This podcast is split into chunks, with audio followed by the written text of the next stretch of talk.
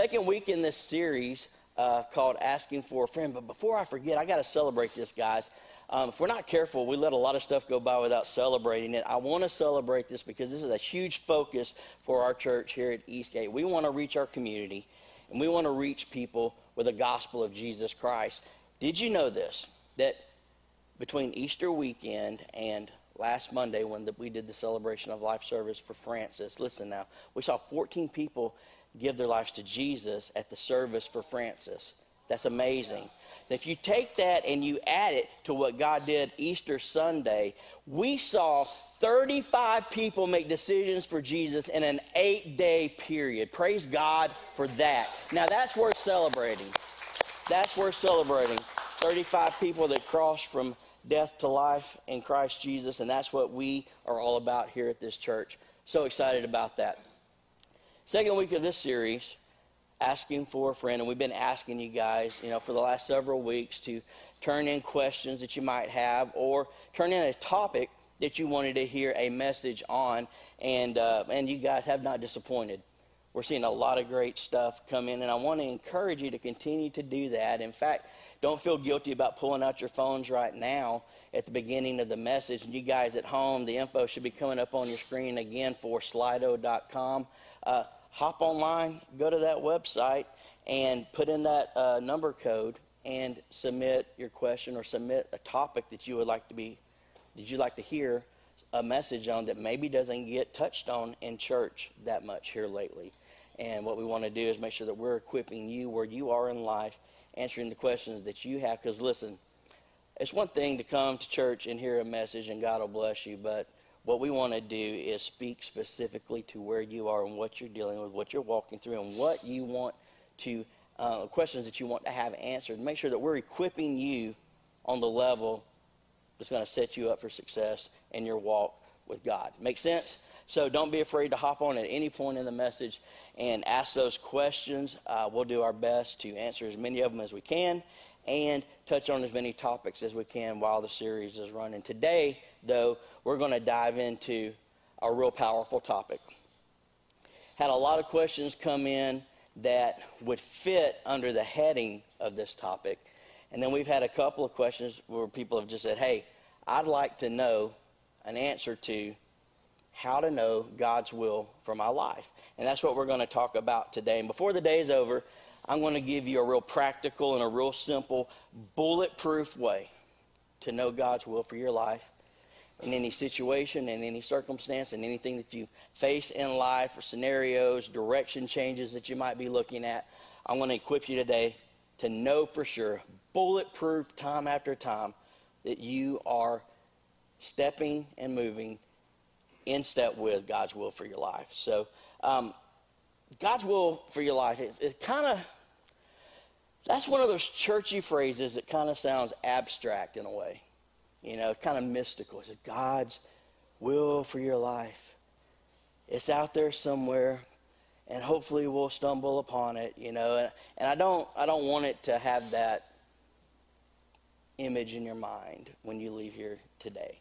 God's will is very practical. It's very easy to understand and very easy to follow. Now, I know if you're in a season of life where you're struggling trying to discern God's will for your life in any given scenario or what you're dealing with right now, what I just said frustrated the junk out of you because you're like, really? It's easy? How come I'm having such a freaking hard time figuring out what God wants me to do with this?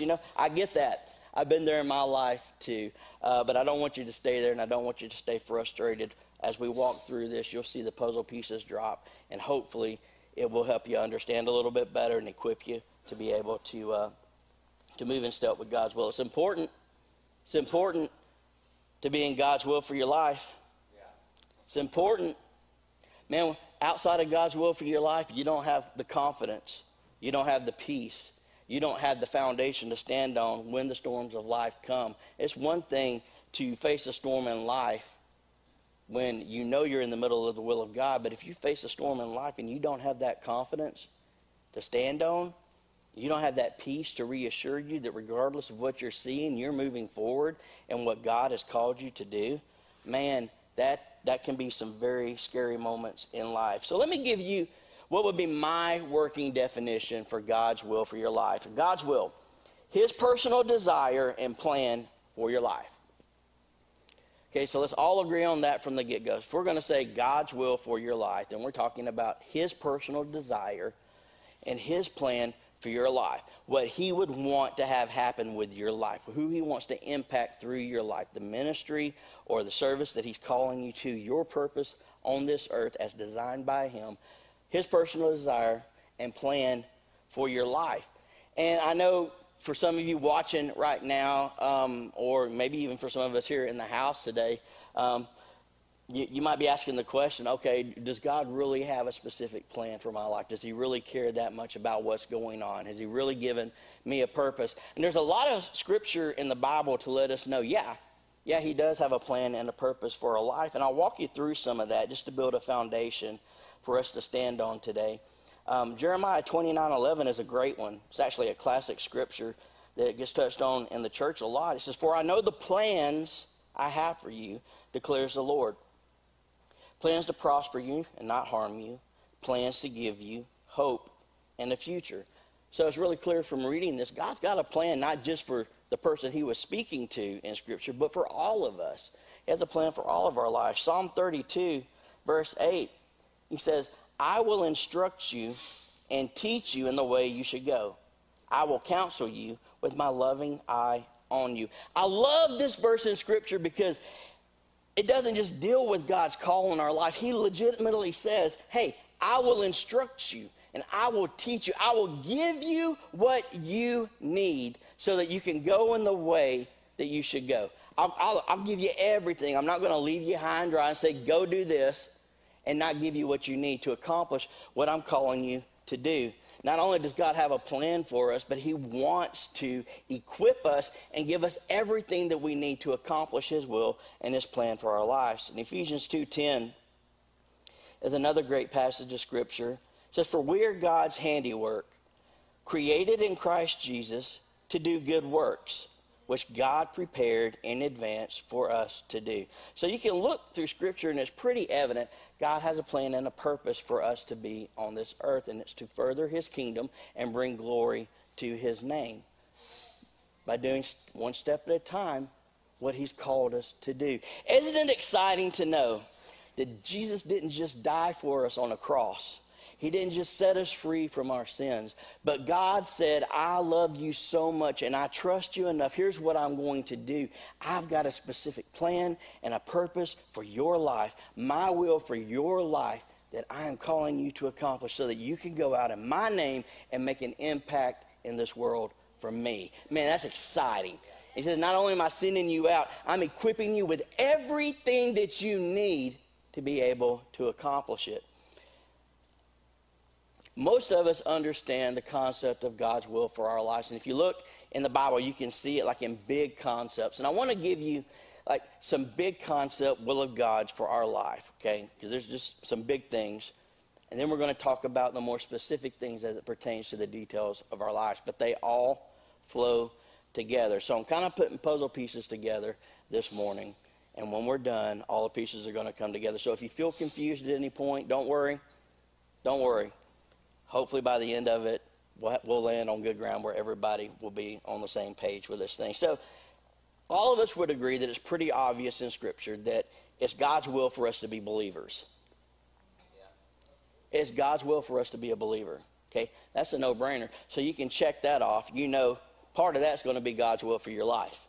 He wants you to be a believer. He wants you to have a relationship with his son, Jesus. Faith in Christ Jesus. The Bible says that it's God's will or his heart that none should perish, but that all should have eternal life. It's God's will for us all to be believers in a relationship with Jesus. Another thing that we could probably all agree on that's pretty evident in Scripture is that it's God's will for us to be obedient to his word. It's God's will for us to be obedient to his word that he's given us. Y'all are really quiet this morning. Do we need some more coffee? Let's practice real fast, and you guys at home, you can play along with us. Everybody go, amen, Pastor Josh. Amen, Pastor Josh. All right, now I know we're awake. We're going to have some fun today. That week, I know you roll into Sunday with a busy week behind you. You drag a little bit. Y'all help me preach a little bit this morning, though. Just for the people in the back. Just for the people in the back. We want Mark Griggs to get saved today. So help keep Mark engaged with the service. I'm having fun with you. So we went over to, so the third thing, big picture, will of God for your life in Scripture that we see, is it's God's will for us to be submitted to the Holy Spirit. Very evident and clear to be submitted to the Spirit's leading in our life. So God's will for us to be believers, to have a relationship with Him. God's will for us to be obedient to His Word and stay in bounds on how He's directed us to live our life so that we don't drift off into danger land and get ourselves in trouble. And we know that it's God's will for us to be submitted to the leading of the Holy Spirit in our lives.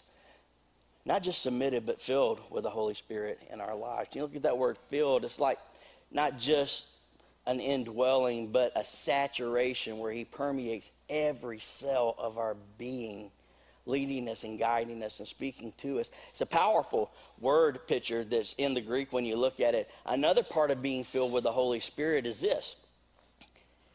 The word picture in the Greek is to be filled with is like wind going into the sail of a boat. To fill the sail, to push it forward. And when we're submitted to the leading of the Holy Spirit, because we're filled with Him in our lives, God will literally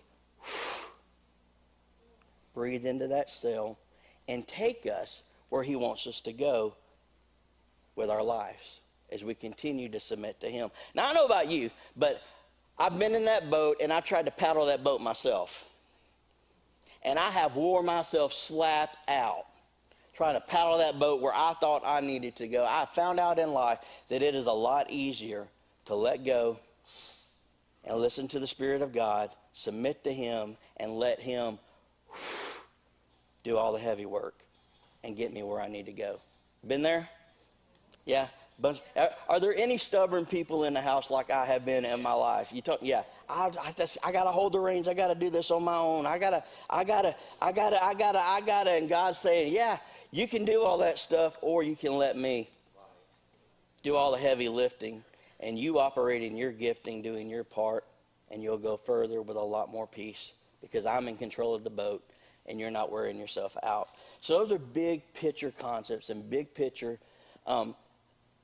Big picture concepts that shows us the will of God for our lives in a big way. Now, we're going to take those big things and we're going to break them down to another step, because when we look at the will of God for our life, big picture is great, but people have questions about what is God's will for my life in this relationship that I'm trying to decide if I want to get into or not. I know God wants me to get saved.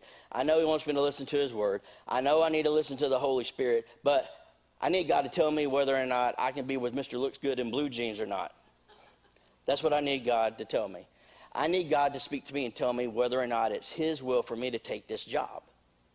I need God to speak to me to let me know what the new direction for my life may or may not be, what my next step in ministry may or may not be. I need God to speak to me specifically, not in big concepts, but in a personal way. It's very important for us to understand, though, okay, in the beginning, there's a connection between the big concepts and hearing from God in a personal way and following His leading on a daily basis so that you know that you're in His will. Romans chapter 12, if you'll go there, this is a great passage of Scripture when it comes to discerning the will of God for your life. Is it okay if I equip you a little bit today? That's what we want to do today. So Romans 12, starting in verse 1, says, "Therefore, I urge you, brothers and sisters, in the view of God's mercy, to offer," everybody say offer, "to offer your bodies as a living sacrifice, holy and pleasing to God. This is your true and proper worship. Do not conform to the pattern of this world, but be transformed by the renewing of your mind." Everyone say renew. Okay, by the renewing of your mind. "Then you will be able to test and approve what God's will is, His good, pleasing, and perfect will." Isn't it good to know that God's will for your life is good and pleasing and perfect? Yes. That's the words that are used to describe God's will for your life. And for me, I want the good that God wants to give me. I want the pleasing stuff, and I want my life to please God, because that works both ways. I want to know that I am in his perfect will for my life, tailored, designed for me and nobody else. His perfect will and calling on my life, and his directions in my life for the decisions that I have to make on a daily and weekly basis. I love that it says his will is good, pleasing, and perfect. That's a whole lot better than confusing, frustrating, and disguised. Most people in life are confused and frustrated because they're chasing after something that really is their wanting and not God's good, pleasing, and perfect will for their life. So I want to back up a second, just dissect this verse for a little bit. It says in the last part of verse 2, it says, then you will be able to test and approve what God's will is. That's great news. Okay, this tells us we can know God's will for our life. It doesn't have to be a mystery.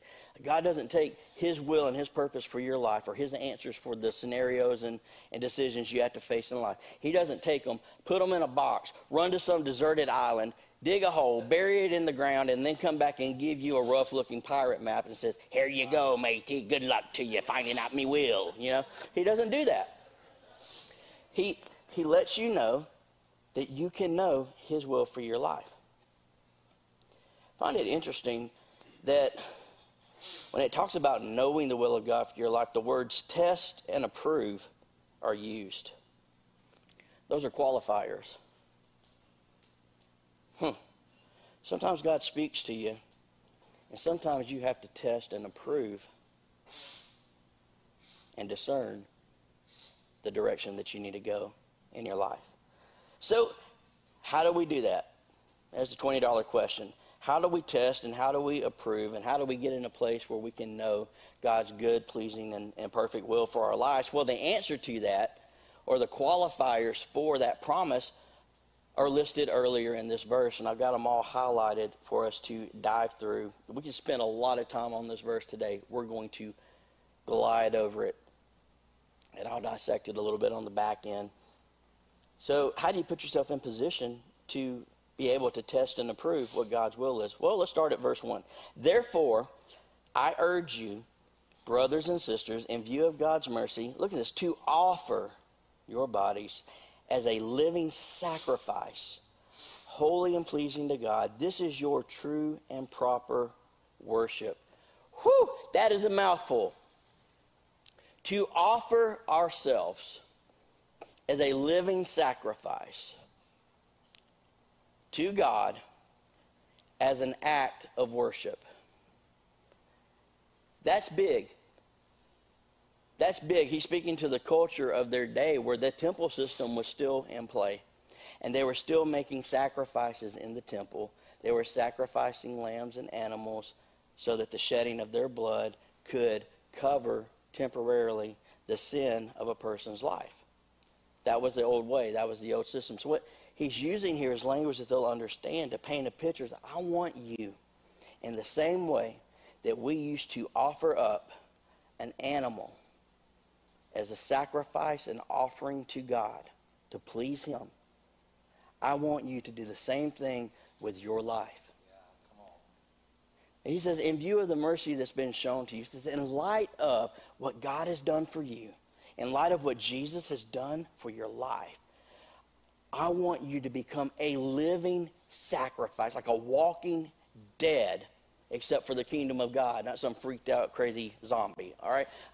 To be a living sacrifice that is holy and pleasing to God as an act of worship.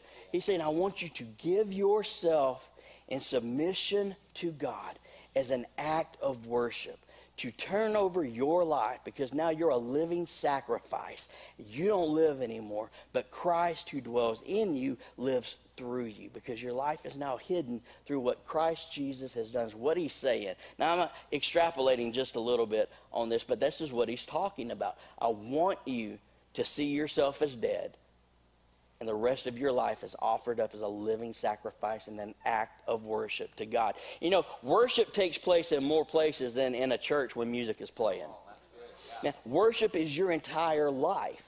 Worship is what you do and how you do it. Worship is what you give and how you give it to the kingdom of God. Worship is lifting up hands and praising God for what he's done in your life. But everything you do in life is an act of worship to Jesus. That's what the Bible says. So the first step would be complete submission and identity in Jesus, and living our life submitted as an act of worship to him. That sounds real churchy and complicated, doesn't it?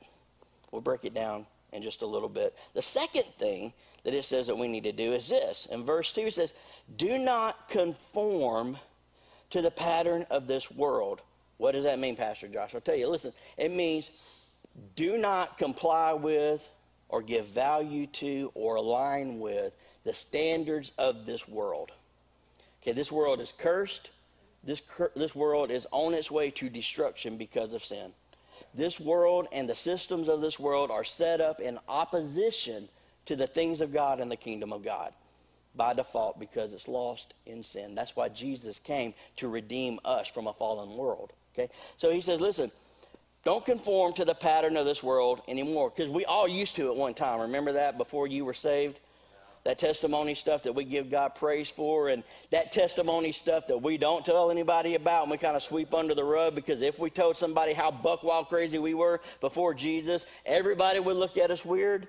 You know, God, Jesus saved her, but I didn't know she was freaky like that before him. That's just crazy, man. I didn't know he did all that stuff. I just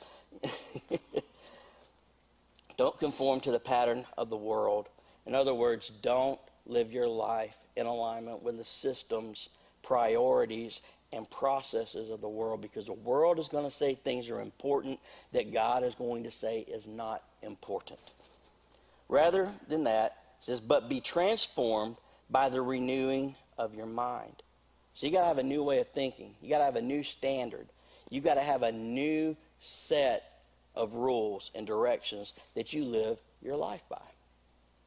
So complete submission to Jesus, living as a sacrifice, an act of worship, changing our mindset and allowing ourselves to be renewed. How are we renewed? How is our mind renewed? That sounds so mystic and so far away. Listen, practically in the Bible, we know that our mind is renewed by the Word of God, and we're renewed in the presence of God. Okay, so those come into play here. So if we put all those things into play, and we're allowing ourselves to be transformed, then we'll have a clear standard and priority in life and closeness to God that will allow us to be able to test and approve what God's will is, his good, pleasing, and perfect will for your life. Starting to make a little more sense? Still sounds real complicated, doesn't it? Well, let me break this down just a little bit further. All right, it starts with relationship. If you want to know God's will for your life, it starts with relationship with Jesus. Okay, listen to me. It is impossible to know the will of God for your life without a relationship with Jesus Christ. It just doesn't work. You've got to have a relationship with Jesus. Not a concept of God, not a membership in a church, okay? Not attending a church somewhat regularly every 3 or 4 weeks, or sporadically every 6 to 8 weeks. A real relationship with Jesus. Not even attending church every week. I'm talking about a daily relationship with Jesus. If you don't have stability and consistency in your relationship with Jesus, you are not going to be able to easily discern the will of God for your life. Okay? Pastor Josh, that's just so simple. I knew that. I could have told you that. Yeah, I get it. And I also know that the vast majority of Christians struggle with this. They struggle with consistency in their relationship with Jesus. Don't raise your hands. Let me ask you a question. When was the last time you shut the door and just spent time in prayer, you and Jesus and nobody else? Don't answer the question. I hope there's good answers to this, by the way. When was the last time you just sat in the presence of God and let him wrap his arms around you and speak to you? When was the last time you could say you had a real strong relationship with Jesus that was consistent? Not in a ritualistic way, but real, like living. I can tell you, I've got a strong relationship with my wife. We don't have a regimented schedule of how long we hang out with. Okay, well, today we're going to spend 35 minutes together. And I'm going to tell you what I need from you. And then I'm going to thank you for the stuff that you've done for me. I'm going to read a little bit of the Bible while we're hanging out, and that's going to be our relationship. You know, but that's what we do with Jesus sometimes, you know. A real relationship isn't confined to the closet of prayer. It goes with you everywhere you go, every moment of every day. It's like the idle of an engine. An engine's always going to go back to that idle that's set. Your relationship with God operates that way. You're always constantly. It's real, living, active. And it's an exciting thing. If you don't have that, you're going to have a hard time discerning the will of God. John 15:5, Jesus is speaking. He says, I am the vine, you are the branches. If you remain in me and I in you, you will bear much fruit. Apart from me, you can do nothing. Jesus says, I'm the whole ball game, baby. Okay? Outside of me, without me, you are not going to bear any spiritual fruit. You cannot do anything productive for the kingdom of God outside of Jesus. That's what he's saying. Why is relationship so important? I get the concept of that. Well, here's why. Here's a couple of reasons why. In relationship. Relationship lets Jesus fulfill us instead of status, possessions, and people. A strong relationship with Jesus solves the problem of identity in our lives. A strong relationship with Jesus lets us know that our identity, our worth, and our value is found in Him. Now, the world teaches something different. The world will teach you that your value is found in what you do or your status. The world's going to teach you that your value is found in what you possess. Because if you got enough bling, then you must be important. The world's going to tell you that your value is going to come from who you have in your life. Your circle of friends or people that you're romantically involved in, that's where the world is going to tell you that you get your value from. And the world is going to tell you that's what you base your decision-making process off of. Is it going to get me more status? Is it going to get me more stuff? Or is it going to get me more people in my circle that's going to make me important and fill my emotional needs and help me out? Jesus teaches something completely different. And he says, hey, I don't want you to conform to that way of thinking. I want you to step away from the world's processes and how they operate, and I want you to establish your identity in me. Because if you establish your identity in me, you're not going to reach for these other things, and these other things are not going to become a temptation for you in the decision-making processes that you're going to face in life. So that weeds out a whole lot of distraction. To know that all I need in this world, all I need is my relationship with Jesus and my identity in Him. No, no, that in Christ I'm a new creation. In Christ that I am not just a new creation, but I'm an heir and joint heir with Christ. I'm walking, living, breathing royalty, a child or a daughter of the Most High God. That's who I am, not what I do. Not what I do, that's not who I am. Who I am is who I am in Christ. Does that make sense? When you meet somebody new, people say, hey, what's your name and what do you do? Because we're trained to associate somebody's identity with what they do for a living. And Jesus says, none of that's important. I am your identity. So a relationship with Jesus solidifies our identity so we don't have to go to these other places, status, possession, or people, to get our identity defined. And that's where all the pressure comes from. I mean, think about it. Well, I need to know God's will for my life. I need to know God's will for my life. Why? Because I need to know whether or not I need to date this person or marry this person, or I need to, and the pressure's on. Why is the pressure on? Because we feel like if we can't get that, then we lose a part of our identity. We feel pressured to have somebody or something because all of our friends are married already and got kids. And here I am, a person of a certain age, and I'm not married and I don't have kids. What's wrong with me? Who says anything's wrong with you? Maybe it's not God's will or plan for your life to have that right now. Maybe it's not his will or plan for any of those people to have some of that stuff in their lives. Maybe they've chosen to open up a can of trouble in their lives that you might not want any part of right now, because you don't know what God's calling you to do in the next season of your life. And children and a husband or a wife might weigh you down and become a huge hindrance to what he wants you to do in this season, when it would be perfectly okay in the next season that he's bringing you into. So we compare. Comparison gets us in trouble when it comes to discerning God's will for our lives. Well, why do you want the truck? Well, Billy got a truck. I need to know if it's God's will for me. No, you don't. Your identity is in Christ. You understand what I'm saying? Not in this stuff, and not in comparing yourself to what other people have. When you have that foundation of who you are in Christ and he fulfills you, then he's free to bring things into your life in his timing as you follow his leading and his perfect plan. And you'll know. You'll know. Because it's not going to be you freaking out wishing that you had it. It's going to be him birthing a desire in you. And you'll have peace that'll earmark the fact that it's a good decision. Okay? Amen? Yeah. All right. Here's another thing in relationships. Relationship allows us to hear God clearly. I know. Duh. Duh. But a solid relationship with Jesus will allow you to hear him clearly. You know what the average screen time for a person in America is right now? Just looking at your phone or your tablets or TVs, YouTube stuff, social media stuff, watching TV shows or movies. You know what the average is right now? Well, I looked it up and I got two different answers. It's between 6.5 to 7.5 hours a day. That's a lot of noise. It's a lot of distraction.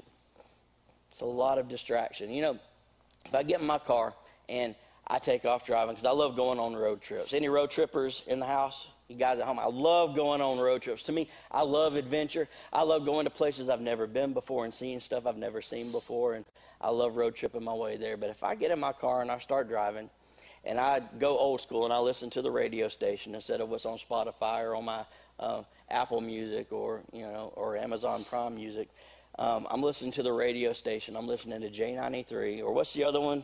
It's 104.7. Yeah, The Fish, whatever it is. So I'm listening to those, and I take off and I go west towards Alabama. Before I get to the state line, what's going to happen to that radio signal? Oh, it's going to start to break up a little bit, isn't it? You're going to start to get the static. I hate the static. I was driving with a person one time, and we were just in a dead zone, and it was static on the channel, and he was just driving, and he let it go. And I'm like, this is driving me nuts. Let's pick a different station. I don't want to listen to the static, you know. So you listen to static. At first, it starts a little bit, and then it gets a little more intense the further away you get from the signal. Are you following me? Yeah. The further we are from the signal, the less clarity there's going to be in what we hear. Yeah. Okay, this is why the depth and intimacy of your relationship with Jesus is key to understanding his will for your life. Because the closer you are to him, the clearer the signal becomes. Problem is, we've got a lot of noise and distraction and static in our lives. Most people live their lives like this right here, where they can just barely hear the voice of God and barely hear the static. And the static is just enough to keep them confused and keep them from clearly hearing what God wants in their life. Or they're a step further and all they hear is static. And then when they hit a trouble, they freak out and they try to get back to the signal to figure it out, and they're not always able to get there. Stay close to the signal source, because there's a lot of distractions and a lot of noise in your life. Josh, you in here? Why don't you help me out with us this morning? I'm going to give you an illustration and show you how this works in real life, because I don't think we realize sometimes how much noise we really have in our lives. When you talk about children, you talk about your job, you talk about paying bills and the pressure of all the stuff we're responsible for in life, and then dealing with that crazy relative that always wants more time than they should get. the troubled people at work, troubled people at life, and many of us spread ourselves too thin in our schedules, and we haven't learned yet to stop and rest. To rest in our lives, to put a pause on the craziness and just rest and let our bodies recoup and heal. Let ourselves be able to take a breath and have time to draw close to Jesus. Most of our lives sound like this. I want to be the voice of Jesus or the voice of God. I know I'm not God, so don't say, Pastor's on an ego trip. I'm not. Josh is going to be the noise and distraction in life, and I'm going to show you how this works. So I'm God, and I'm going to be giving you a specific plan for what you want. I want you to do. So you've got a new job opportunity, and you say, Lord, what do you want me to do? But you've got so much noise going on in your life. You could probably hear me okay talking like this, but tell me that beat in the background isn't distracting. Some of you, it's making you want to go. You know, just clap a little bit or move just a little bit or start stomping that feet. I get it. I get it. Beat, man, that's a good beat right there. So God's trying to talk, and it starts, the noise just drowns out what God's trying to say. And you can hear, but you can't hear that well because of the noise of the world. And for most of us, the noise of the world really sounds a whole lot more like this. It just goes crazy. God's trying to talk, and all you can hear is the crazy stuff. And what gets you in trouble, if you guys watching online, you might be able to hear me right now, is that when God speaks in that still small voice and he wants to whisper to your life, it gets drowned out by all the stuff here. You can't hear me at all. Some of y'all are pointing to your ear. Can't hear me. Didn't he do a great job? Yeah. Let's give Josh a hand. Thank you so much, bro. That's what our lives look like, though, if we're not careful. And it's full of noise, and we've got too much going on, and we cannot hear and discern the voice of God. Listen, I'm giving you really practical, simple stuff. Listen, because we serve a very practical and simple God. He made it easy for us to hear his voice and discern his will, but you have got to learn to cut the noise out of your life and cultivate that relationship with Jesus if you ever want to hear him speak to you. Okay, that just makes sense. If you want to talk to somebody, it helps to be in the same room with them. It really does. And that's how it works in your walk with God. So the relationship with God, it solves the identity problem so that we're not looking for the wrong thing to fulfill us. That cuts out temptation so that we're just looking to Jesus to fulfill us.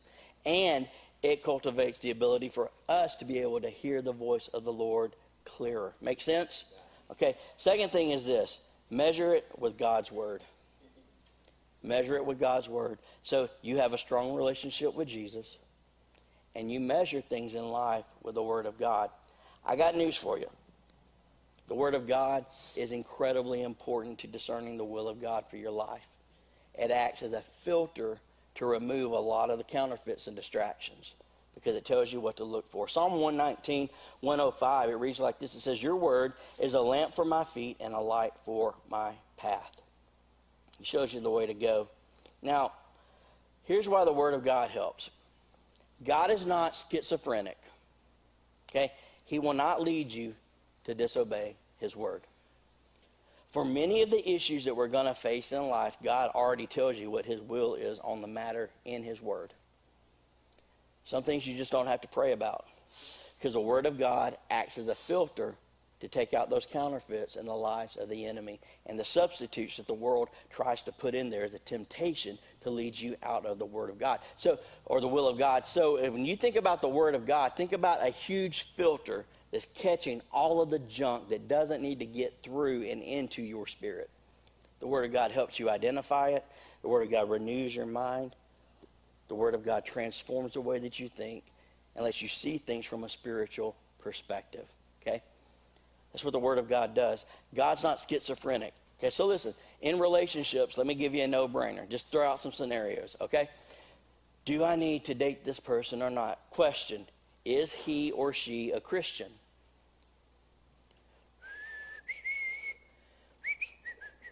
If the answer is no, then that's your answer. If they're not a believer, You don't need to pursue a relationship with them. You don't have to pray about it. You don't have to seek the face of God. You don't have to pray and fast, because God's word, what does God's word say? It says not to be unequally yoked with non-believers. What else does the word of God say? It says bad company corrupts what? Good character. Okay? You can look at the Bible and it speaks for itself. You know that if I pursue a relationship with somebody that is not in love with Jesus, and here's what we always think, well, I can get them to convert. I can get them to come to church with me. So what, you just some kind of booty prostitute or male gigolo that's out there to try to attract people into the house of God? That's what we're doing? That's how you're working it? I'm going to use my stuff to get them in church. I don't think it works that way. You know, hate to break your heart. So no, the answer is no. You see that from the Word of God. So that tells you what God's will is on the matter. Wait. Maybe they'll fall in love with Jesus. Maybe they'll get their feet on a firm foundation in a different season. And maybe in that season it might be okay. But if they don't love Jesus, I'm just telling you, save yourself the heartache. Save yourself the disappointment. Save yourself the trouble that's going to come in your walk with God, and let no be no, because that's the answer. Okay? What if sex is on the table in the relationship and you guys aren't married? What does the Word of God say? It says no. Says no. That's the biggest no-brainer. If it says no, then the answer is no. You don't have to pray about whether or not to do that. God's will has been made clear in His Word. It's no. Do I need to leave the church to go shopping at other churches to find somebody? No. No. It's not what God's Word says to do. Okay? So you let the Word of God filter a lot of those decisions for you. A lot of this stuff doesn't have to be that complicated. Okay, it doesn't have to be that. Do I need to take the job? Well, pray about it. Is it going to take you out of church on Sundays? Then probably no, because I find it hard to believe that it's going to be God's will to take you out of His house when His Word says, do not forsake the assembling of yourself, as some are in the habit of doing and have fallen away from the faith. You can't get away from Hebrews 10. So the Word of God will let you know. Do I need to take this job? Well, what's attractive about it? It gives me an extra $40,000 a year. That's a big pay bump. How many of y'all would love to have an extra 40 grand a year? Whew, man, I'd have some fun with an extra 40 grand a year. I just got lost in dreamland right there, man. That's a lot of fun that could be had. But ask yourself the question, what's the price tag on that 40 grand? Okay? How many extra hours are you going to work? Are you going to have to travel? How long are you going to have to be gone? So if it's going to cost you time with your family, is it God's will for you to take a job that's going to make your spouse a single parent? Pray on that. Probably not. Probably not. God's Word acts as a filter to help us discern the easy decisions that come up in life. Once you put them in light of the Word of God, a lot of this stuff becomes easy when it becomes the filter. Man, can we dabble a little bit? All right, let's dabble a little bit. How about switching churches? Well, I'm just praying about it. I hear people, look, every pastor has heard this sentence come out of a person's mouth at one point. I believe that God is leading me to go to another church. And sometimes He does, okay? Pattern in Scripture, people leaving church and going to another church. You see more leadership transfer from church to church than you do membership transfer from church to church in the Bible. That doesn't mean that it's unfounded. But I can tell you this, if you're leaving the church, God starts to speak and you're leaving a church because you've got some kind of offense with somebody in that church, God's not telling you to leave the church. I'll tell you what God's telling you to do, what His Word says to do, and that is go to that person, have a conversation with them, and work it out to accomplish unity in the Spirit and the bond of peace in the body of believers, to go to your brother, to forgive them after you talk it out and you work out the situation. You don't avoid the situation because it's uncomfortable, and do what's emotionally easy and go out the door of the church and then stamp God's name on it. God's name is nowhere near it. See, the Word of God tells us, and I don't care how many times you tell me God led me to do this. This is the will of God for my life. We believe Jesus is leading us to do this. He is not schizophrenic, and he is not going to tell you to do something that contradicts his word. Not now, not then, not ever. Okay? So a lot of times the answer is pretty obvious.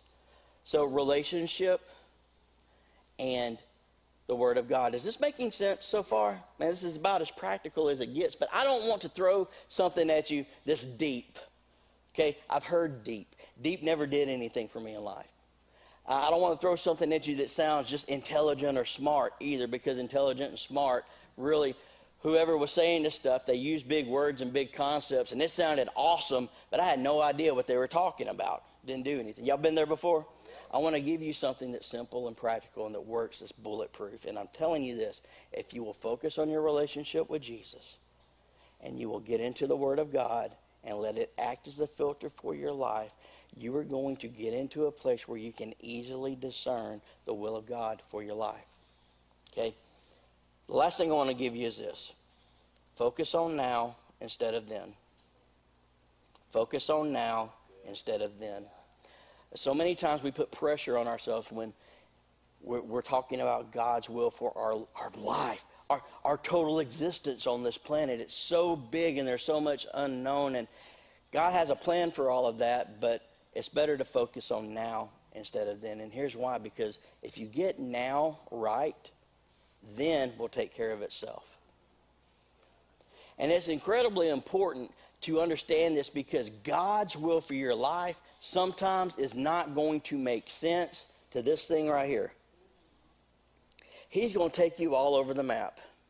And he might tell you something that he wants you to do, and you're thinking, my next step is going to be to move closer to his call on my life in ministry, or the business that he put into my heart to launch, and all of this stuff. Or God told me how many children I'm going to have, and he showed me their faces, and I've got this promise. It's going to be great. So my next step is to get married, so I'm going to move right here. But many times God will say, no, you're not going to go right there. Let's go back here, because I need to do some work on you and prepare you, because I'm more concerned about what I do in you than what I do through you. And he's going to want to grow you up to prepare you for the later seasons of his will for your life. And you think, God's going to move A, B, C, and D, and God doesn't do that at all. Man, he'll go from A to D to W to Z, back down to Q, maybe back to A again, over to X, and you might stay on X for a while, and then you move back over to B. And if you're focused on big picture instead of the next step, it'll confuse you and it'll frustrate you. So focus on now instead of then. Because here's what I promise you. If you will focus on relationship, obedience, and staying in the process that God has you in. Okay? Relationship, obedience, and process. That's what this all comes down to. If you have a strong relationship with Jesus, your identity is in him. You're obedient to the Word of God. And you stay in his process and don't get frustrated, because you're focused on now instead of then. You'll put yourself in a place where your own desires are not conflicting against God's voice and how he's leading you. You're not going to take the reins of your life back and go off into a place that God never intended for you to go. Okay, you're going to stay content in him, avoiding the distractions of the enemy. And because you're content in him, you're going to be content right now where you are. You're going to trust him to work the rest of it out in his timing, as you move one step at a time, one day at a time, as he leads and directs you. I'm going to make it as simple as I possibly can. You ready? If you want to know that you're in God's will for your life, the relationship's right, if the business move is right, I'm going to tell you how to do it. Simple and practical. Okay? God's will for your life is right now. So if I wake up today and I spend time with Jesus and I read his word and I allow those things to work in me, to reaffirm my identity, to help the renewing of my mind, so that I'm not conforming to the pattern of this world and that stuff's not distracting me, but I'm reinforcing those things in my life on a daily basis. If I have a relationship with him, he's going to speak to me that day and lead and guide me that day. Well, how does he do that? Listen, when you know, you know. When God speaks to you, you know. Sometimes it's a whisper and a tug in your heart. Sometimes it's a loud blowhorn. But when he speaks, you know. You just have to be sensitive enough to hear it. Okay, so if you do that on a daily basis, by staying God's will today, in relationship, in obedience, submitted to him today, then when I wake up tomorrow, I start tomorrow in God's will for my life. Start the whole process over again. Relationship with Jesus. Reaffirming my identity in the Word of God. Transforming and renewing my mind so that I move away from the pattern of this world. And I use the Word of God as a filter to cut out the distractions and the temptations. And when choices present themselves that day, I land on the same footing that I did the day before, and I spend that day in the presence of God and in the will of God, because God's will for my life is right now. And when I go to sleep that night and I wake up the next day, I wake up the next day in God's will for my life, and it starts all over. God's will for your life is not some big cosmic thing. God's will for your life is revealed one step at a time, one moment at a time, one day at a time, out of a relationship with him. And that's as simple an explanation as I can come up with. How do you know God's will for your life? A daily relationship with him. Time in his word, submitted to the Spirit's leading. You'll know when he speaks because you're close to the signal source. Does that make sense? That's not overly complicated, is it? That's how you will know the answer to the questions when the questions come up. Okay? And here's the deal. If you don't get an answer when you pray on something, you don't act on something. You wait. God answers in three ways. He says yes, he says no, and he says wait. Sometimes the waiting is the most difficult, because in the waiting, that's when our motives are tested. And in the waiting, that's when we find out whether or not our desires have conformed to him, or if we're still stuck in the pattern of this world trying to get our identity and value from something else. Okay, yes, no, and wait. So God's will for your life is when? It's right now. It's right now. It's right now. That's how he set it up, and it's unavoidable. It's inescapable. Question is, one, based on that, do you know God's will for your life? And I can tell you this, if you don't have a relationship with him and you're not in his word, you're probably pretty confused right now. The good news is, we can change all of that. Bow your heads and close your eyes.